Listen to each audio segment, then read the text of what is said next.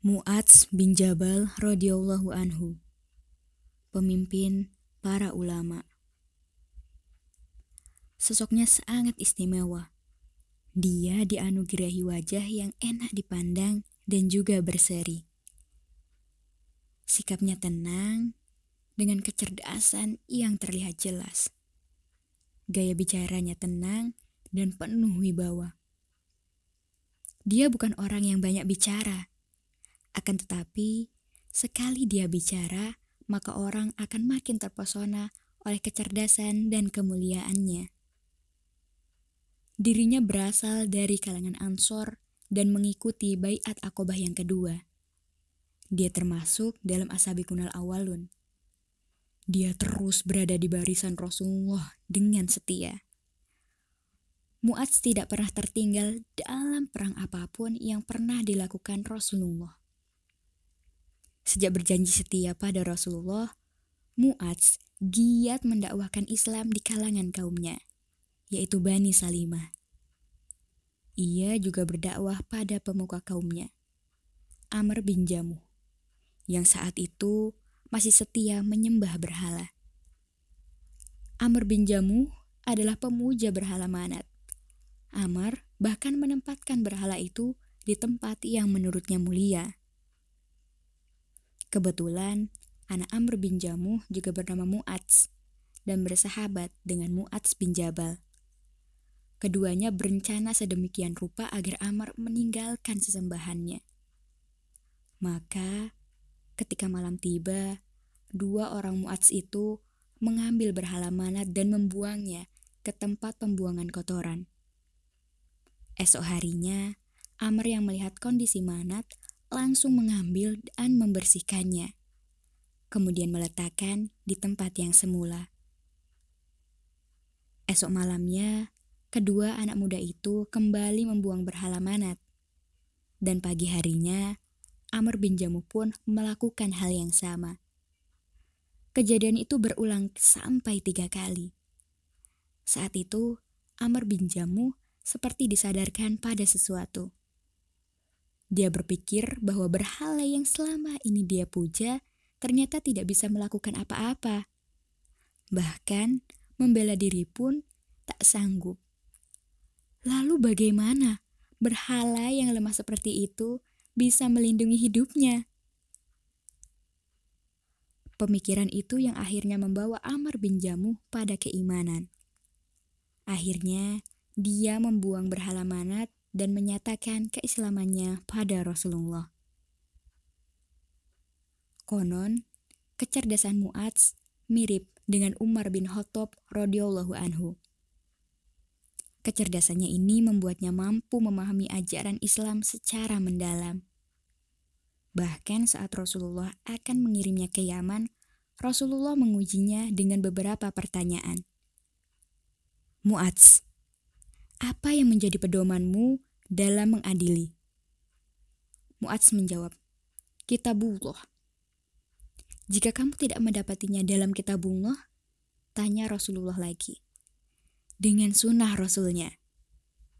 Jika kamu tidak mendapatinya dalam sunnah Rasulullah, aku gunakan pikiran untuk berijtihad dan aku tidak akan berputus asa. Mendengar jawaban Mu'adz, Rasulullah pun terlihat puas. Segala puji bagi Allah yang telah memudahkan utusan Rasulullah atau Mu'adz untuk menempuh jalan yang diridhoi Rasulullah. Saat itu, Mu'adz masih sangat muda. Masih banyak para sahabat senior yang bisa mengemban tugas ini. Rasulullah memilih Mu'adz karena dalam pandangan beliau, Mu'adz adalah umatnya yang paling mengetahui tentang halal dan haram. Rasulullah pun menguatkan dengan sabdanya. Mu'adz itu seorang pemimpin ulama di surga. Dalam catatan sejarah, Mu'adz selalu menjadi rujukan para sahabat. Jika mereka berkumpul dalam sebuah majelis dan merasa ragu akan suatu permasalahan, mereka akan bertanya pada Mu'adz.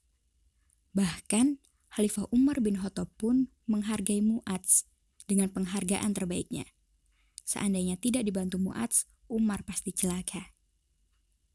Dengan semua kemuliaan dan kecerdasannya, tidaklah membuat Mu'adz menjadi orang yang sombong. Dia tidak pernah merasa lebih pintar dari siapa pun. Setiap berpendapat, dia selalu berhati-hati. Karena dia takut kepandaiannya menggelincirkan dia dari kebenaran. Waspadalah terhadap tergelincirnya orang pandai. Kenalilah kebenaran dengan kebenaran. Karena kebenaran itu mempunyai cahaya. Setiap ada yang bertanya tentang urusan agama, Mu'adz akan merenung dan berpikir sebelum menjawab. Dia selalu minta bantuan Allah yang Maha Daya agar dimampukan memberikan penjelasan. Ketika dia mampu memberikan penjelasan, Mu'adz merasa itu semua semata-mata karunia dari Allah. Subhanallah, betul-betul indah jiwa Mu'adz bin Jabal. Mu'adz juga selalu mengingatkan agar ilmu yang sudah dipelajari dibuktikan dengan amal. Yang artinya, jangan hanya suka atau hobi mencari ilmu, tapi tidak diikuti dengan amal perbuatan. Mu'adz juga mengajarkan bahwa semakin berilmu, seseorang pasti dia akan makin beriman dan selalu ingat kepada Allah Subhanahu wa taala. Mu'adz kembali dari tugas di Yaman ketika Abu Bakar sudah menjadi khalifah. Tak berapa lama, dia pun pindah ke Syam dan mengajarkan ajaran Islam pada penduduk daerah itu.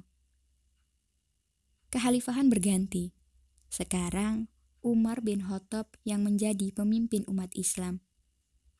Gubernur wilayah Syam dipegang oleh Abu Ubaidillah bin Jarrah. Setelah Abu Ubaidillah meninggal, Umar pun menunjuk Mu'adz menggantikan posisi Abu Ubaidillah. Setelah beberapa bulan, Mu'adz memikul amanah itu, jiwa sucinya dipanggil oleh Allah Subhanahu wa taala. Inilah kata-kata perpisahan Mu'adz yang lahir dari ketulusan jiwanya. Ya Allah, sesungguhnya selama ini aku takut kepadamu akan tetapi hari ini aku mengharapkanmu ya Allah. Engkau mengetahui kecintaanku pada dunia bukan untuk membuat taman-taman pribadi yang dialiri sungai-sungai atau untuk memperbanyak perkebunan, tetapi untuk minum orang yang kehausan, menghadapi musim pacaklik, dan untuk bekal mencari ilmu, menambah keimanan, dan juga ketaatan.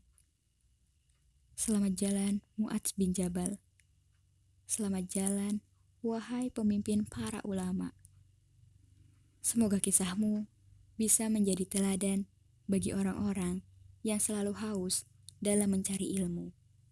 Wallahu a'lam bishawab.